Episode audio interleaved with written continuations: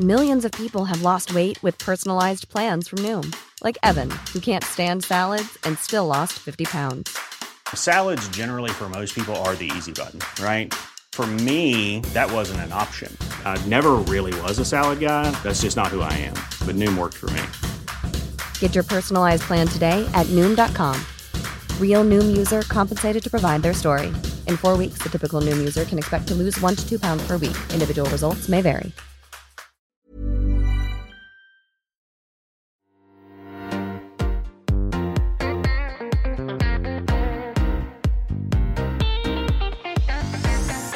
Hi, everyone, and welcome to Confessions of a Debut Novelist with me, your host, Chloe Timms. In this episode, I'm talking to Margaux Vialleron about her literary novel, The Yellow Kitchen. Margot is a French born, London based writer and translation rights agent. She is a self taught cook and co host of the Salmon Pink Kitchen Book Club, culinary community, and podcast. In this episode, we talk about the freedom and pleasure of writing in a second language, how she used her own diaries to write about the political landscape of 2019, and the unusual way she inhabits her characters by texting herself in character. But before we get into that, here's Margaux with an excerpt from The Yellow Kitchen. On Sundays, we bathed. We ran a long bath, squeezed all the leftover soaps from the ending week together whizzed our hands through the water making bubbles, shy laughter emerging from my tiny body, and a nodding smile shaping on my mother's face. I hopped over and into the foaming bathtub, a welcoming warm lagoon for me, and then a cold puddle for Maman. She sat on the ice cold tiles, topless, her hair roughly held up with a clasp, and read Jack London's The Call of the Wild to me as I submerged myself in water. She never missed a Sunday.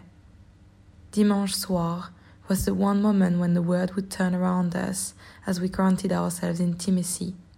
Wet hair curling down our backs, her teeth hardening, my freckles melting into the redness of my body after meeting with hot water, and Maman's blue lips afterwards. Our memories, a family album in the making.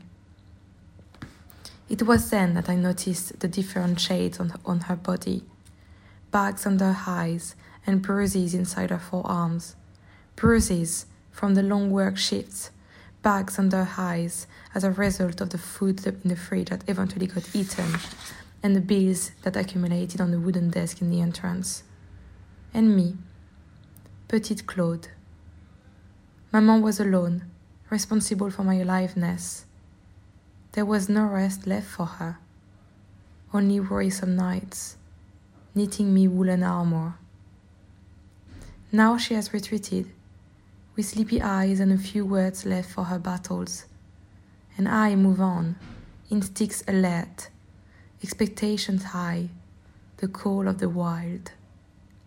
He was mastered by the sheer surging of life, the tidal wave of being the perfect joy of each separate muscle, joint, and sinew, in that it was everything that was not death, that it was aglow and rampant, expression its life in movement, flying exultantly under the stars and over the face of dead matter that did not move. I often hear small whispers in my ears as my hands meet with flour, butter, and eggs as I whisk. Hi, Margaux. Welcome to the podcast. I'm really excited to have you on with me today to discuss your debut novel, The Yellow Kitchen. Thank you so much for having me. I'm, I'm really excited and really happy to be here. So, can you start by telling us what The Yellow Kitchen is about?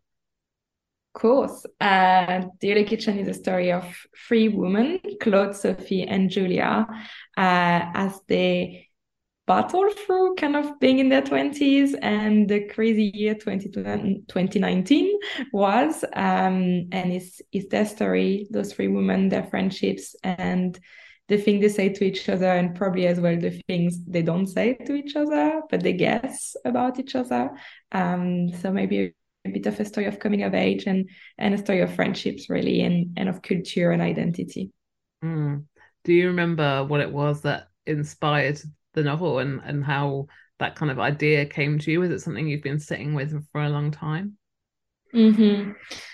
I think it's something maybe I have been breathing for for a long time. It was, you know, I actually was writing as things were happening, and I think that's that's an exercise I was quite aware of what I was doing. It was really contemporary around me. I, I was writing in 2019 as the novel was was evolving, and and I had been in London then for four or five years. And, you know, I was reading a lot about Brexit. I was reading a lot about how London was changing, um, how you know we were seeing the French leaving London more than any other people, and I was like, that's weird. I haven't noticed that. or you know, it was kind of how the media was kind of speaking about Brexit and how we were performing it in, in our everyday lives. Um, and I kind of felt that disconnection because that's probably just an individual re- response to it. But as a person, I kind of always think but you know what happens behind closed door? What what is the effect of all of this on on the domestic on the friendship on the everyday? You know what happens when when you are here and you've been living in um in this city or maybe you were born in london and you go and meet your your italian friends at night for a drink. Do you acknowledge brexit? Probably not. But if you don't you know it probably anyway comes through your your conversations and your your the way you're going to be interpreting what they are saying and all these kind of things. And i was really interested by by that kind of texture of the everyday and how it was being affected by everything we were living. Um, little did, did i know though that 2020 was about to happen to us. Uh, so now it feels a little bit even more like mind-blowing what i was what i was doing without being aware of that. Um, so i guess yeah there was an inspiration of kind of wanting to talk about these things but through maybe just through the small things of the everyday and how how all the politics of life kind of come through at home and around the table and in friendships. Yeah because it's inevitable that it would come up into conversation and really shape their friendship even if it wasn't acknowledged. And i was wondering obviously it touches so deeply on topics of brexit and 2019 election um, and also events that are happening in mainland europe how did you kind of approach that political undercurrent? Because did you did you think it was quite a i don't know a controversial topic to explore? Did you think that maybe there'd be people that were hesitant to read a novel that kind of touched on those topics? Mm-hmm. yeah that's interesting. I, I think that that worry of like maybe people not wanting to read about it came later when i actually thought this is going to be published. Um, as I was writing it, I was more, I was more feeling actually quite strongly about it, and for it was it was quite important um, because I really I really do think that it does it does have some shadows to everything we do, and even though maybe we don't want to talk about this or we don't want to acknowledge it, it's quite important to do so at some point. Um, and that's just why I love the most as well about about reading and about novels. I really strongly believe in the power of novels actually in bringing those kind of conversations in a more organic way in the in the everyday. And I felt I felt that was quite quite important. So yeah, I, I did make a decision to do it, and I I knew I knew I was going to please everyone, and I know I couldn't, but at the same time, I don't think that's what writing is for. Uh, so that's okay. Yeah, you, you can't please everyone. It's impossible. so what was it like for you to go back and edit this book then? Because I imagine a lot of the editing was done during the pandemic, during uh, kind of lockdown, when we when you 2019 was further away from you. How did you kind of go back and make sure that the kind of conversations and because I imagine when you were editing this, all anyone wanted to talk about was um, COVID 19. So, how did you kind of transport yourself back to 2019 to, to make sure that you were? I know you wrote the majority of it in 2019, but how did you kind of go back to make sure you were being true to the time? Mm-hmm. Um, well, I I a very big diarist, so I do have quite a lot of uh, everyday details of 2019 um, and observations. And I remember reading a lot uh, when I would take the tube to go to work. You know, those days when I was going to work every day um, as to an actual office space, and I would just sit on the tube every day and do this exercise of just writing what was going around me. So I have pages and pages and pages of Word documents of everything I have seen in the tube for probably the last five years, wow. um, which are just an encyclopedia of life, really. Um, so I would have all these kind of details, but also I'm just fundamentally quite introvert and live in my head a lot. So I have to say disconnected from everything around me and going back in time is an exercise I quite enjoy doing. Um, but the, the, editing part is quite fun. There, there are a few things I've had to change. Um, they weren't going to Lisbon until quite later in the process because Lisbon is the last place I went before the pandemic. And quite frankly, I knew I was going to be able to travel for a long time and I needed to visualize the, the space. Mm. And I had recent memories of it. I had recent photos of the place they were supposed to go to Greece in my head at the very beginning. uh, um, and I was supposed to go to Greece in May 2020. Uh, that did not happen. So, you know, they were like kind of small detail that had to change through through the process um, because logistically I couldn't quite make the research uh, or I just couldn't transport myself. But anything that involved me going back in time, I, I could do. I spent a lot of time reading the news back in time as well. Um, the Guardian often tells me, "Be careful! You are reading this an article from over three years ago." but I quite enjoy doing that. It really shows to me in this novel that I mean, it totally makes sense to me now that you've kept this amazingly detailed diary because your observations are so accurate and so nuanced. I mean, the kind of conversations that your characters have with other people, with other friends, um, they're all quite um, kind of left leaning, but there's various kind of differences in their opinion. Um, and it totally makes sense to me now that you're a very um, observant person in the world and you're making all these notes about conversations or people that you've met on the tube. Um, suddenly clear to me now how you write. I was wondering whether you could tell us a little bit more about the three women in this novel, um, because friendship is just so important to them. Um, we've got Claude, we've got Julia, we've got Sophie. Could you tell us a little bit about each of them and how their kind of dynamic plays through the novel? Mm-hmm. Yes. I think they are very different women. What unites them is that they all see friendship as a form of family. They've they've all needed to see friendship as you know the family you choose. Uh, in different ways, you have you have Sophie who was born and raised in uh, in London and um, has had quite a difficult relationship with her parents because they've just been quite absent. Um, maybe self-centered the way of, of saying it and she has had very um, good com- comfortable material life but she hasn't had as much emotional support and then you have julia who have been living all of her life in bologna and has had a very loving family despite their kind of quirkiness and um, and issues. But you know she's always been really really supporting on that side and always made, made to believe that all her dreams can happen if she puts her mind to it. Uh, and so hope she moves to London with the view to get this this job and you know start a career and live abroad. Uh, and she's there, and Claude and, and Sophie just become her family while she is there.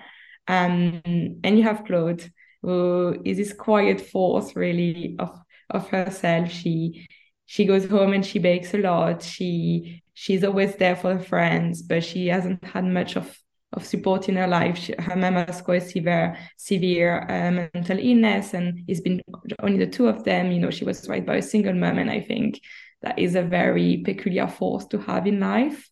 Um, and and it really shows in her independence, and she's always seeking that, and that's her biggest pride, but also probably her biggest issue and what will retain her the most. So they're all there, and you know they have those emotional baggage are so different. Um, but in the free in their kind of free sum they have they have found a form of family and a network. And one of the things of course that unites them is food and their central well the beginning scene takes place in this beautiful yellow kitchen. And so many of their moments where they're all together is usually where they're eating. I was wondering if you could sort of describe how food plays a role in their lives. Mm-hmm well it's you know it's it's the unifier again. It's it's a time to it's a time you have to sit down and be together. Um i think i think one can be avoidant if they don't want to talk about the subject with their friends if they're at the pub you know it's loud around or if they're on the phone or you know you can just ignore someone sadly. Um but once you're at the table it's quite hard to ignore conversation you don't want to be having. We can circle around passing the salt. We can speak about the taste of the dish for a very long time, but at some point, you will have to speak about that subject you've been trying to avoid. Uh, and I think food is just such a such a good way to to dig and to investigate into a relationship between people. So as much as you know they get busy and maybe they don't want to speak about everything or address issues, they always reunite around food. Uh, that's that moment where there is no there is no going away, and it brings both comfort but also some bigger problems. I was wondering if you could tell us a little bit about your kind of the, the methods you have to create your characters because it felt like they were incredibly fully formed women, very fleshed out. And I was wondering what kind of work you did outside of the text, whether you're someone that kind of really feels like they have to know their characters before they start writing, or did you feel that your their kind of personalities and backgrounds came to you quite easily as you were writing, or was it something you kind of put a lot of work into before you started writing? Mm-hmm. Thank you. I'm, I'm, I'm glad you you found them fully formed uh, because they really are to me. Uh, they're. I actually I miss them quite a lot. Um, and I yeah I hang out with my characters a lot. I I take a lot of notes in life in general, but actually about the book I write, I take very very little notes. Um, there is something that make it too frozen in time. I don't know. Uh, so I, I tend to just live with them a lot. I I'm a big runner. I run quite a lot, uh, pretty much every morning, and that's when I, I go out with my characters and we have chats. And um and that's kind of the initial work I would be doing when I start working on something. I just hang out with them, do nothing else, just hang out, hang out, I will start, um, that's when it gets a little bit weird. Uh, I will start texting myself as if I was them. The Sophie and Claude have been texting each other a lot in my head and then in my phone, uh, which I hope never ever gets stolen. um, and um, the one detail I always know about my characters, and I can't quite explain why other that that's just a very thing I just do in my life for myself as well is I will know when they're born, I will know their astrological sign. And while I'm writing, I tend to read their horoscope a lot. Um, pretty much every week I will read it.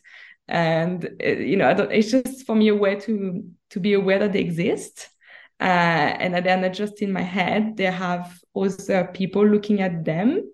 Uh, if that makes sense, because I think that's the hardest part at some point is for your characters that you're writing for them not to just be seen for your perspective because you might have a certain opinion of them but that's that doesn't define them. That's just how you see them. That's not who they are.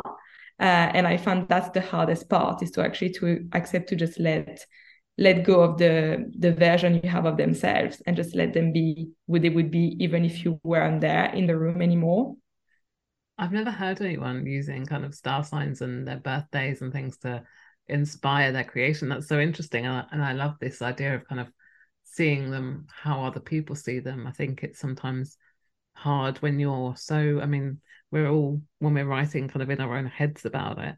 Um, but it's kind of removing ourselves from it and trying to see them because I think the only way to make them fully formed is to kind of think of them as real people. So maybe we should all start kind of texting ourselves as our own characters. Yeah, of course. I think that's the hardest thing as well, right? Is because if they start becoming people, they will start disappointing you as well. Mm. And I think that's where I know that I start to really, they start to be people. Is if I start you know, writing something and being like, oh, for fuck's sake, Claude. Like, you know, if I start like just yeah. being like, oh my God, or if I text or something and I'm just like, this is so annoying. Like literally, if if you were my friend, I would be quite quite annoyed that you know now, but I wouldn't tell you. And that's how I okay, okay, they're becoming someone. That's fine. They are not just in my head. They are not just a version of me or something like that. They, they are becoming their their people did you find that then they were kind of almost talking themselves without you having too much impact? I know some people have found that they're almost just like a, a vessel for their characters to speak through. yes, absolutely. Um, my my best friend with whom I run a, a book club and a, and a podcast very kindly interviewed me when we released um, the when I published the Yellow Kitchen, and it was really interesting because she reminded me that the thing I kept saying when I was writing it, because she would ask me, you know, are you planning what's going to happen next? And I kept on saying, oh, I will see where they take me next. and that's really become, um, I think, my motto, and uh, and what I'm trying to to keep doing as I I try to write more and even in different forms, is trying to see where where where this will take me next and where they will take me next. And it might not be where I wanted them to go, but they want to go there, so let's do it. Even though you didn't kind of plan it in that way, did you still have a a kind of vague sense of where you wanted the book to end or kind of where you wanted them to end up because um, hopefully, it's not too spoilery to give away that we don't move into 2020 pandemic world. Um, it stops before then, which I imagine you're quite relieved about that you didn't have to deal with that. Um, but did you have a, a sense of the kind of overall um, arc of their of their stories?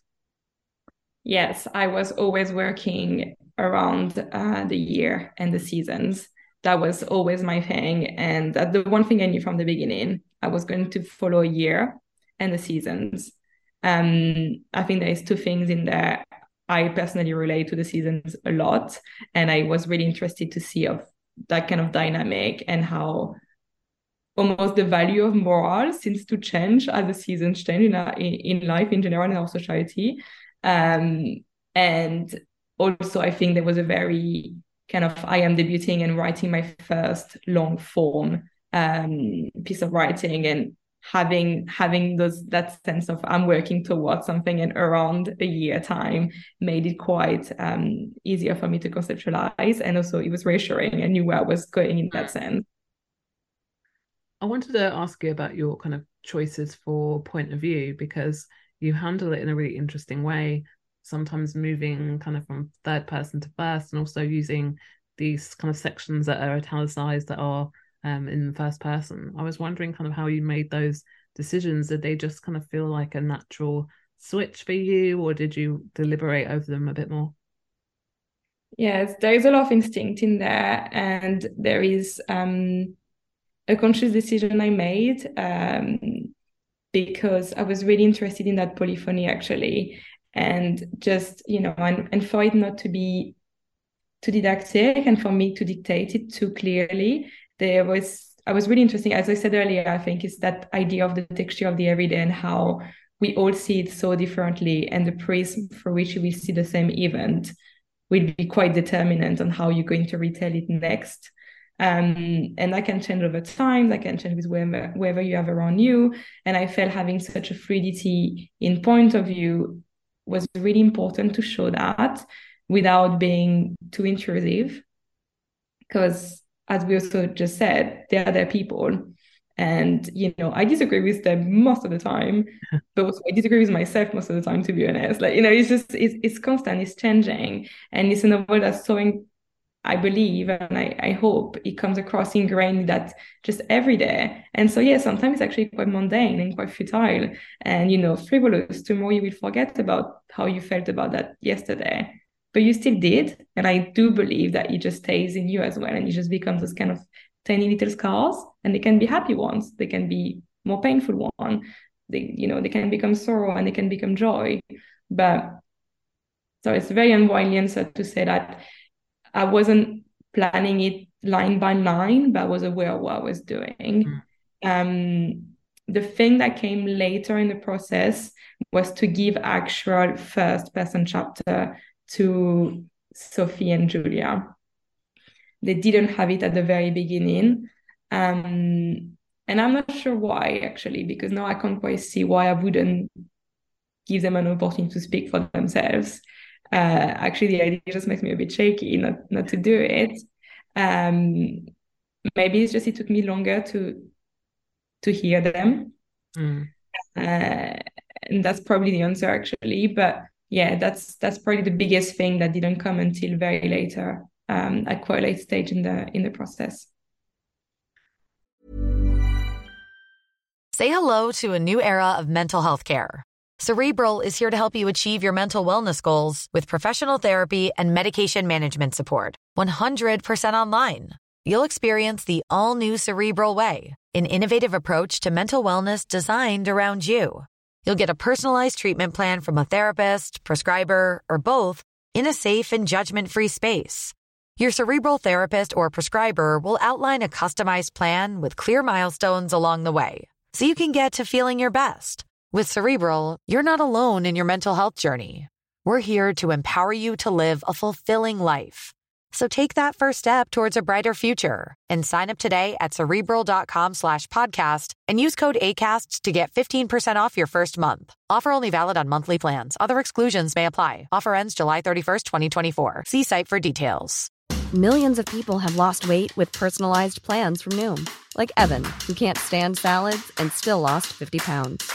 Salads, generally, for most people, are the easy button, right?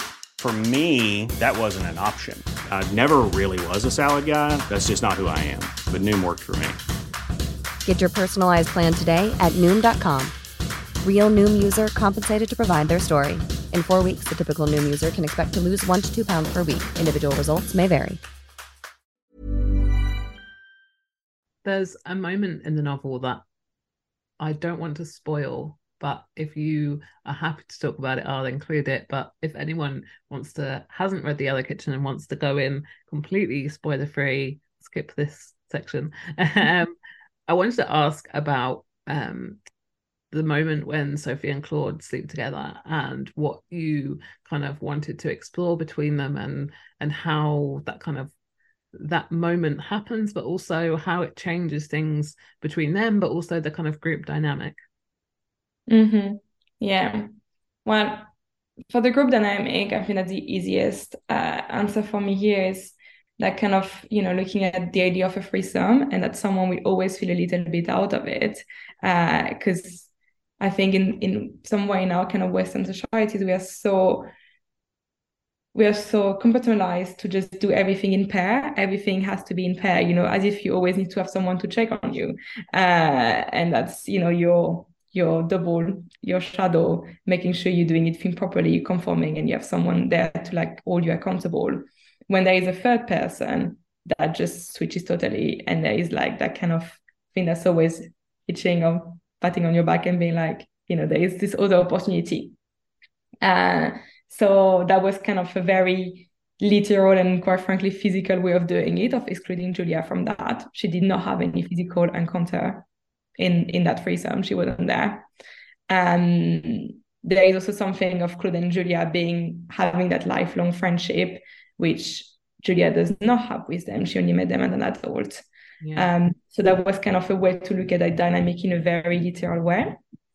And then in terms of Claude and Sophie, getting them together to actually have sex was a way for me to interrogate how we how we navigate and how we interrogate relationships in our lives. I do, you know, I, I spend a lot of time thinking about friendship and to me, as much as I've been thinking about them, they, they're just love relationship. And somehow one of the things people always say if you ask them why is the difference, they will always say, "Well, I don't sleep with my friends." Mm. I'm like, well, "Why not?" You know, I, I don't want to just be like, "They be like, okay, but why not?" At the end of the day, you know, is is is a form of love as well, right? Mm. It's it's just showing it in a different ways. But I I tell my friends I love you constantly, and so I do to my partner. Um, and I was just really interesting to see what happened there and how somehow you know, you also often hear once you've had sex is different. And I just yeah. want to understand why. And well, they had to do it. Um, and yeah, it was it was a way to to go there and to try to try to interrogate this. It's actually the first time someone asked me, um, Blanca, what what I've done. It. It's really interesting to talk about. I guess because people don't want to spoil it, but I just was really interested because, mm-hmm. um, like you say, it it is kind of pushing that the barrier of friendship um, and you know and wondering how it kind of changes things for them um, and i think that that makes it so interesting did you know that was always going to happen between them when you started writing yes it's probably the first thing i knew mm-hmm. uh, that was that was the first thing in my head i knew i knew claude existed and i know she was about to have sex with her best mate Mm. Uh, that was probably my one liner in my head when I when I said to write. Uh, I actually started writing a short story about it, and then and then she just Claude just invaded me, and she had to become she had to make me write a novel. Um, so it's quite cool to blame them on for this one. but yeah, that's that was actually the first thing that was in my mind. I'd love to talk a bit more about your kind of writing career and your interest in writing.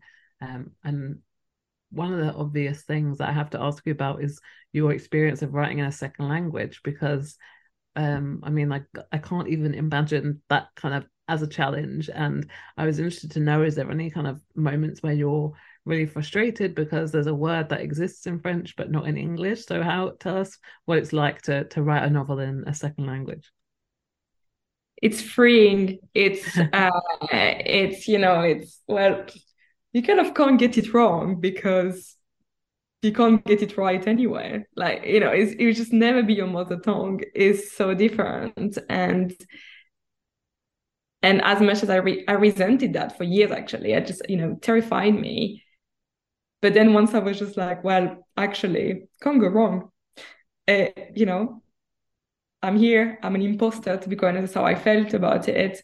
Let's just, let's just do it, and that was just amazing.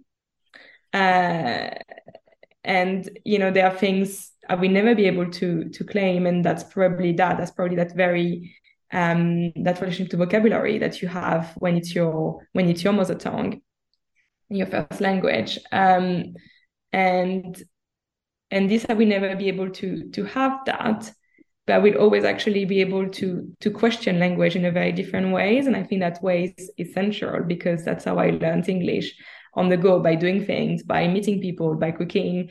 Um, and and that was quite amazing. Yeah, don't get me wrong, it went with a lot of frustrations and fears and and this still out there. You know, I will do some very random double check of grammar and whatever.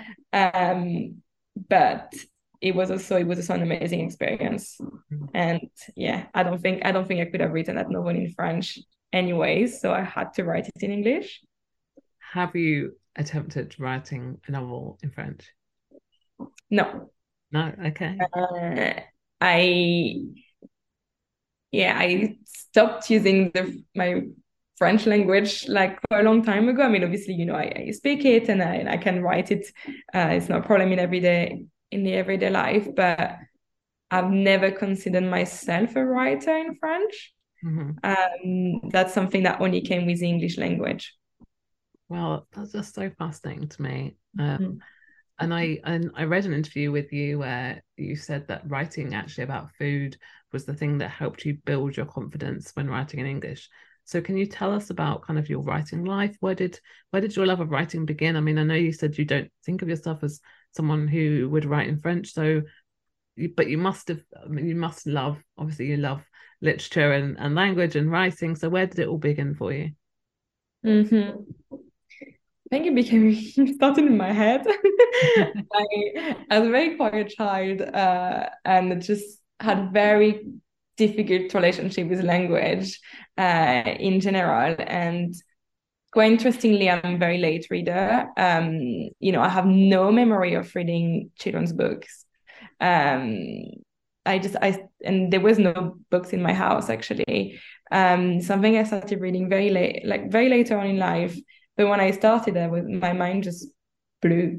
I was like, oh my god, like you know this these people, these people, and I yeah maybe it's just because I was so in my head and quite and I don't I don't like saying lonely child because it made me feel like as if you know I was a bit sad. I don't think I was, but I was just alone in my head. And accidentally there was a lot of people with me in my head that weren't just the product of my own imagination. Um, and that was just amazing. And I started reading a lot, a lot, and a lot.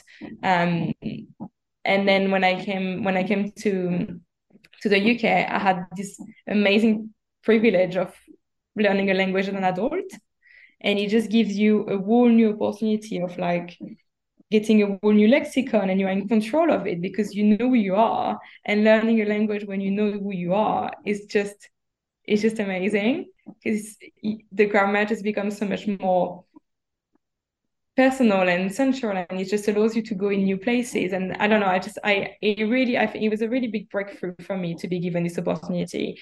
First because i had felt so bad about my relationship with french and the fact that i always felt as much as i failed actually to be to be good and to be eloquent and to be a good writer and reader in french i felt it was my time to do it now on my ground at my rhythm and the way i wanted to do it and and it actually just transpired in the end of me, me writing. Um, and I just can't imagine my life without writing, even non-fiction or fiction. And was the Yellow Kitchen your kind of first attempt at writing a novel, or had you? I mean, like you said, you kind of thought about writing bits of it as a short story. Had you kind of played around with the idea of writing a novel before that? Um, it, in my dreams, yes. uh, I never thought I would be able to do it. I I was writing a lot of, I went through a year of writing a lot of short stories, um, bits and bobs, and always just writing quite a lot of essays and and that kind of things. But yeah, the Yellow Kitchen is really the first time I sat at my desk thinking, I'm gonna try to write to write a novel now. It's gonna happen.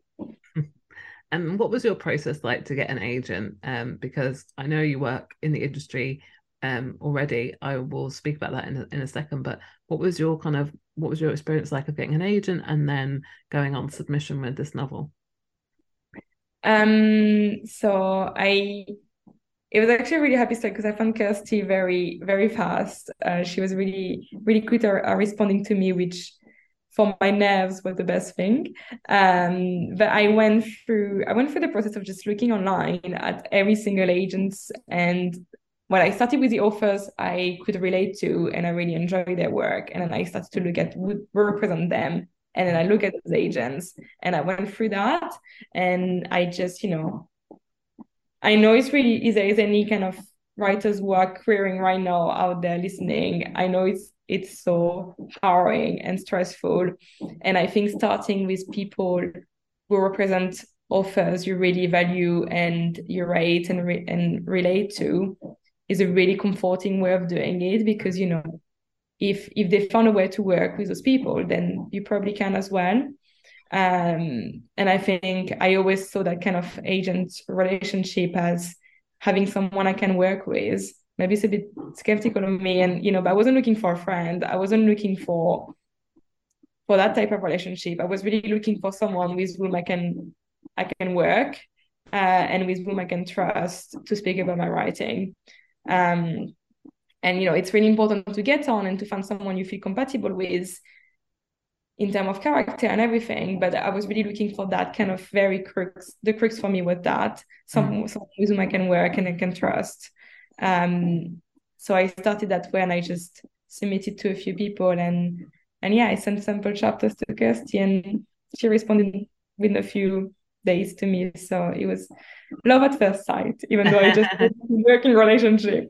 yeah, I mean, I've I've spoken to so many people, and and so many of us have had that experience where um, finding an agent is like dating, where you've got to find your kind of perfect match and um, have that kind of rapport from them. And I think a lot of the time it is that gut feeling. And to reference what you said about finding other authors that you think your work is either similar to or thematically kind of fits together always look in the acknowledgements because agent is normally the first person that that author will thank so if you're not sure who that person's agent is always go to the acknowledgements and then you can kind of start from there so how long was it then between signing with your agent to your book deal um three months i think wow like wow that yeah. is quick mm-hmm. yeah it's it was a it was a very quick few months uh, and it, we went full lockdown because it was october 2020 mm-hmm. um so i never met kirsty in person we had a lot of phone calls and stuff like that uh, and then it all happened again through you know via home then i I never met my editor for months, and it was just you know I it all happened in a in a bubble. Mm-hmm. Um, mm. that was that was really odd, but but yes, it was in that time for me in terms of pace and time. It was it was a really happy story, and I'm really grateful for that. Yeah, it's always nice when when it has a kind of quick resolution as well. I think um, it's a it's a very nerve wracking time, and if you're waiting months and months, it could be a pretty horrible experience, but it's nice that it kind of happened quickly for you. So tell us a little bit about your day job because you work as a translation rights agent. So, what has it been like for you to be on the other side of the process as an author? Has it made you kind of think of your job differently? I don't know. What's been like for you? Mm-hmm. Um, it's it's been an experience. Um, I this is going to sound odd because I don't think anyone wants to feel about this time as a happy time, but I felt lucky it happened during lockdown because it really helped me to remove myself a little bit more from having that dual uh, experience. And from the get go, I just made a very clear promise with myself. When I write, when it's about that, I don't work in publishing. I don't I don't have that knowledge. I don't know how it works.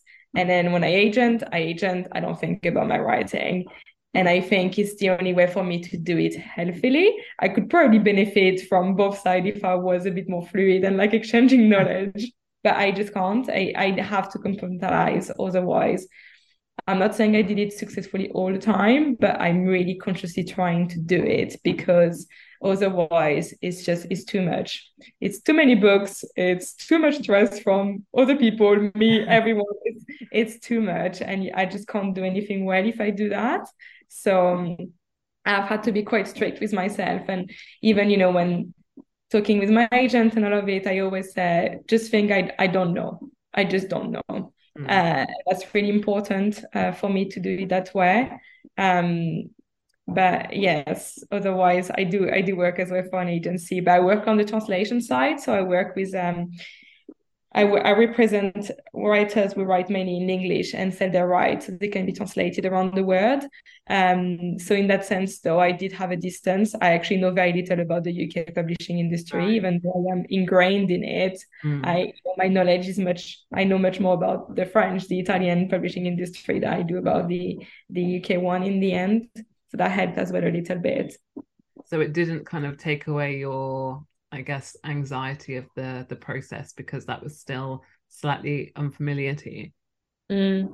you know yes i mean I think he allowed me to rationalize a lot of things. And I think I think the biggest problem about publishing is silence. It's because mm. everyone is so overworked and and and and also like a project will take a lot of time, right? If you think about when you when you sign your contract for your book and then by the time it's out, two years have passed. It's a yeah. very long time. So your editor is not going to be talking to you all the time. Most of the time, actually, nothing happens. And then suddenly in three weeks, it's bang, bang, bang, bang. You have to redeliver. Something is going on. And, you know, and what's really hard is the, the silence in between. I can, I, and I can feel that here. That's, I think that's probably my biggest luck. I knew I was being silent most of the time, and and I could rationalize and you know not make it about me and it being personal you know, people weren't ignoring Margaux the author. No, they were just living their life and it's fine. Um, so yes, it did allow me though to have a bit of a calmer approach of the overall process because I kind of I knew I knew how it works. You know, I, I know how the, the book becomes that hardback at the end will be holding in your hands. Mm-hmm. Um, but but it didn't take away any of the kind of, you know, that personal you know how somehow when it comes to your writing everything becomes so i mean at least for me like really narrow and and personal you know this these days it's it's still very very much scary. So that's one thing you i guess you you learned in the process but is there anything else you've learned during publication that you wish you'd known like way back mm-hmm. when even before you started writing the Yellow Kitchen if there's anything that you think oh i wish i'd known that I would have made my experience easier or calmer? What what would it be? Yeah, gosh, pretty much everything. But at the same time, I wish I I still wish I knew nothing because I don't think I would have written the book otherwise. Like really. Yeah, I think it was good not to know, and it was nice actually to be a bit naive mm-hmm. uh, uh, and to think, oh, it's gonna come together. You know, it's gonna be fine. Um, that was nice. That was I I really enjoyed that um, at least for a first novel, I think though it's really important to go away and think about how did you write that novel? How did you edit it? I think that's probably the biggest thing for me was having that experience of editorial with someone uh, and try to take something away from that. Um, approaching like other pieces of work now. Um, I think that's how you go away from, you know, just passing from book one into book two or other works or Mm. something like that. So um, yeah, so I took away a lot, I think, in terms of you know progress and longer term and trying to to approach uh, the next step and it not just being the same again. Uh, but I'm glad I knew little. so, finally, can you tell us about this book two, this new thing that you're working on at the moment? Uh, yes, uh, well, I I am working on something and I'm editing it now. Um, and I'm actually really excited about, which is really nice. Uh, I'm at that phase where I'm getting to to know my people in there, and it's really lovely because I miss having those little friends of my own. Uh, so it, it's really fun, and I I hope I can announce something fairly shortly, but it should happen again. Well, have you been texting yourself messages from your characters again?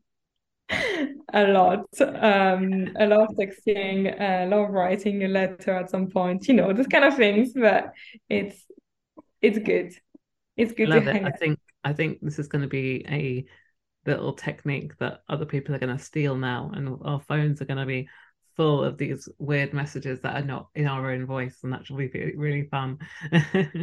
yes um the notes app as well work really well um Yes. this kind of thing so yeah, my my notes app is is full. It's just absolutely full with, and sometimes I don't know about you, but I'll scroll back and I'm like, I don't even understand what this means, but it must have been important at one point. yes uh between this and random passwords that I should not save in there it's a it's a great place to be well, Margaux, thank you so much for joining me on the podcast today. Oh thank you so much for having me That was Margaux Vialleron talking about her literary novel, The Yellow Kitchen, which is out now and available to buy. And if you'd like to support this podcast, debut authors, and independent bookshops, you can now shop in the Confessions of a Debut Novelist bookshop, hosted by bookshop.org, which I've linked down below in the show notes. If you fancy buying any of the books you've heard on this podcast, then the majority of them can be found in this bookshop. And if you can, I would really appreciate you supporting me, supporting the authors and independent bookshops by buying them through this online store. Thank you so much for listening. And if you've enjoyed this episode, please subscribe wherever you get your podcasts. Or if you've subscribed already, it would be great if you could leave me a review. See you next time.